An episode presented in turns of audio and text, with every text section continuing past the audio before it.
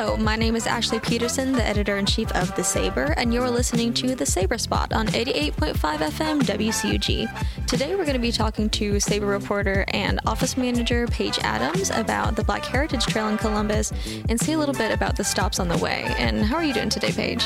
I'm good. How about you? I'm great.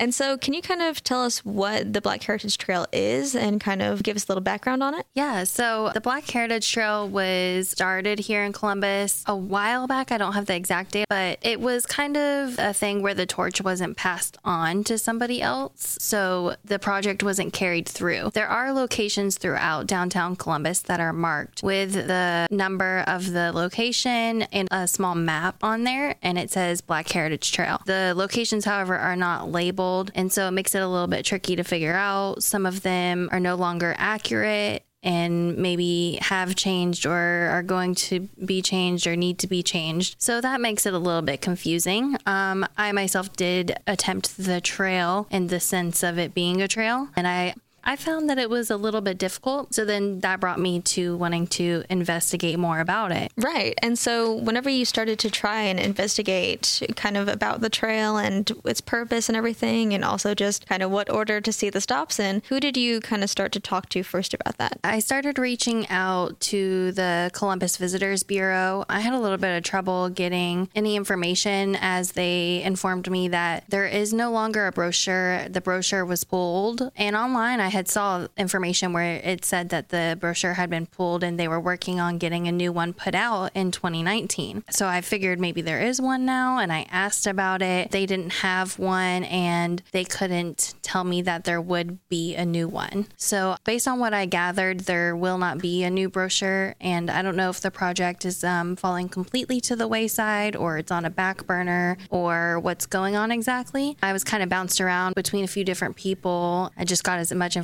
as I could, but that's really as much as I was given. Right. And so that's fairly interesting because there are a lot of very historical, very important sites that are associated with this trail. And so, in my opinion, it'd be super valuable to be able to have people access that quickly and easily. Can you kind of tell us about some of the stops on that trail? Yeah. So, the first one I stopped at was the Dillingham Bridge. There was not a placard there like there was at some of the other ones that explained why that one was part of the trail. So, I don't know the exact historical context as far as that goes. But some of the other ones I highlighted were the William H. Spencer High School, the first high school in Columbus for African Americans. So that was a really big deal. It was also named after William H. Spencer, who was a prominent African American figure in the Columbus community. Another spot along the trail is the site of the Thomas H. Brewer assassination. That one's really interesting because there's a bit of a story behind it. That's the actual location where his business was, as well as where he was assassinated,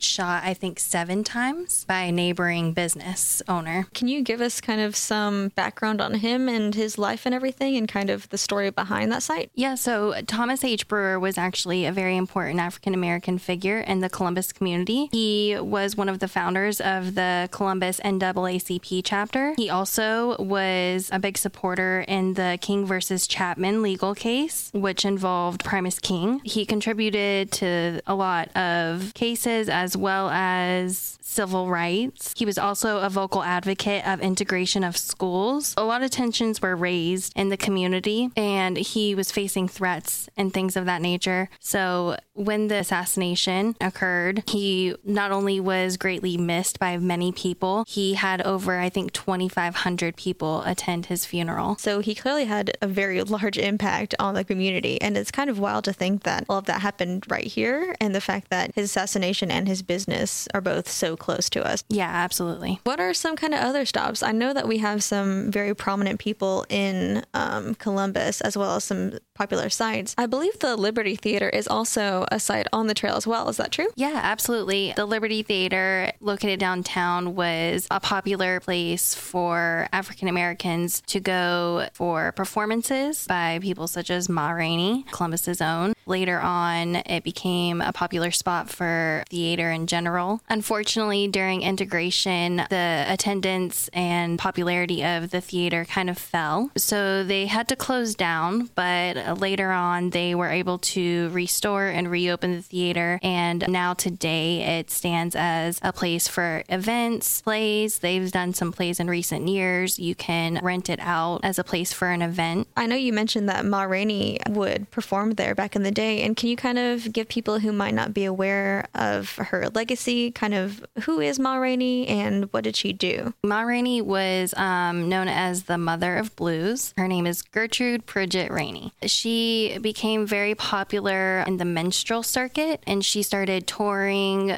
all over doing shows. And when she found her husband, they started doing shows together. He was Pa Rainey, she was Ma Rainey. And so they had a nice little combo going on. She did comedy as well as dance and singing. So she had the whole package going for her. Eventually, she split off from her husband and continued her own personal journey in performing. She was very well known not only in the Columbus community, but all over the United States. She was so popular that even before integration, she was doing shows that were split down the middle and had not only African Americans, but whites as well. And so she has a site on this trail, right? And so can you kind of walk us through that and kind of its importance to her and to the Columbus area? Yeah, the Ma Rainey home is located on uh, Fifth Ave. You can visit there and get a free tour. So that's really awesome. There's a lot of memorabilia. You can see pictures of her. You can see a whole little bedroom set up, like recreated, because the home did suffer some great damage over the course of many years of neglect. So they restored the home. They finally got some funding for that, I think around 98 eight. I may be incorrect on the year. So once they did, they restored the home. They got together all the memorabilia, and you can walk through and see pictures of her, performances, all of those kinds of things, personal items. She was well known for being rather flashy with her jewelry and her dress. She liked to dress up, so you can get a little view of her bedroom with her jewelry on the dresser and some personal items. It's very nice. Is there anybody that is at the Ma Rainey house that can kind of give you a little more insight about? About Ma Rainey and the things that she did? Tricia Highsmith works there. She works for Columbus Parks and Recreation. She's very friendly, is happy to give you a tour. She'll walk you through the whole thing while not only explaining it to you, but giving you an entire pamphlet that I think she probably typed up herself. She also was very generous in providing me with sheets of lyrics of Ma Rainey's that she actually transcribed herself, sitting in the chair in the Ma Rainey home, listening off of the record player as she transcribed them. So I think that's very special. She's committed to the job, and um, you can tell that there's a connection. It's very cool, too, that there's somebody like that who is trying to pass on kind of the legacy and the history of Columbus and the people who populated it. And I mean, it's just very,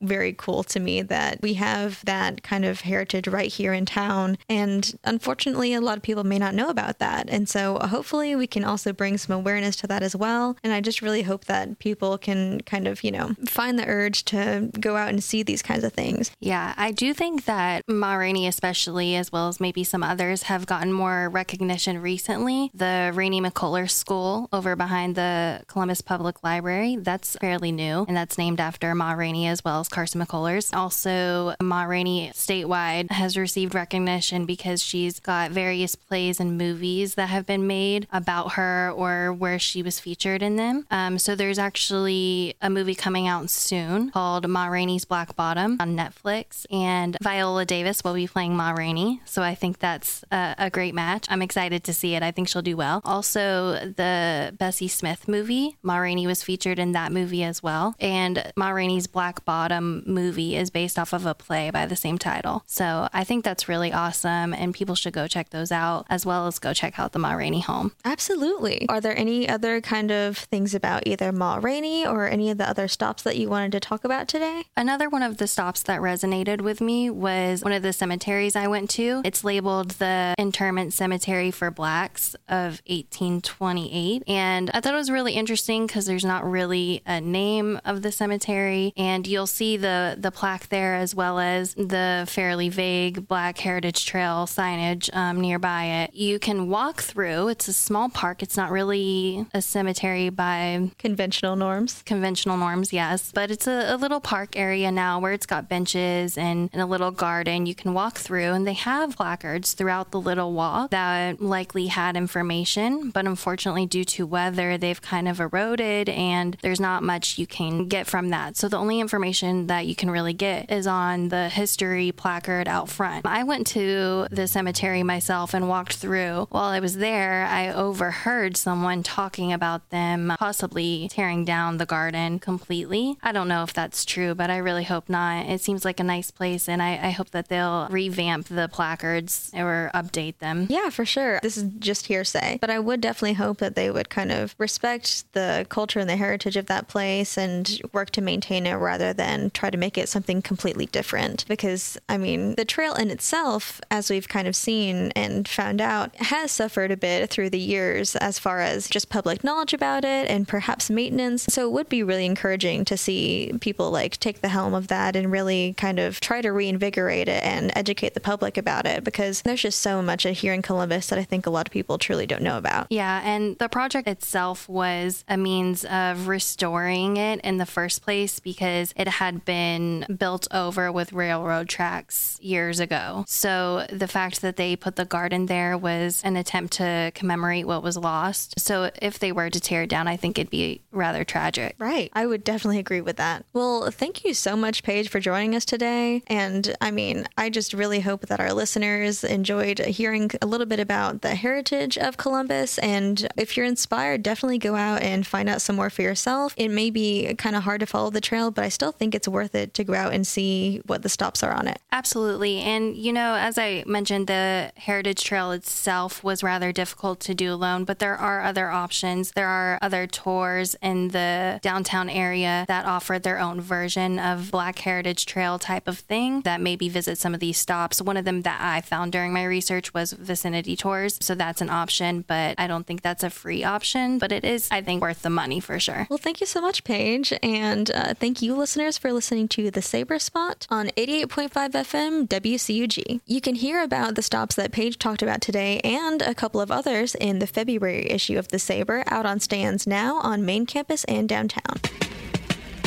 The Saber Spot was produced by Doria Lacey with the cooperation of the student staff of 88.5 WCUG Cougar Radio and the CSU Department of Communication, Department Chair Dr. Gibson. Dr. Bruce Guest is WCUG's faculty advisor. Thank you to Joe Miller, Saber faculty advisor. You can listen to this show and other shows like No Strangers Here on 88.5 FM, TuneIn, or SoundCloud. Just search our call letters WCUG.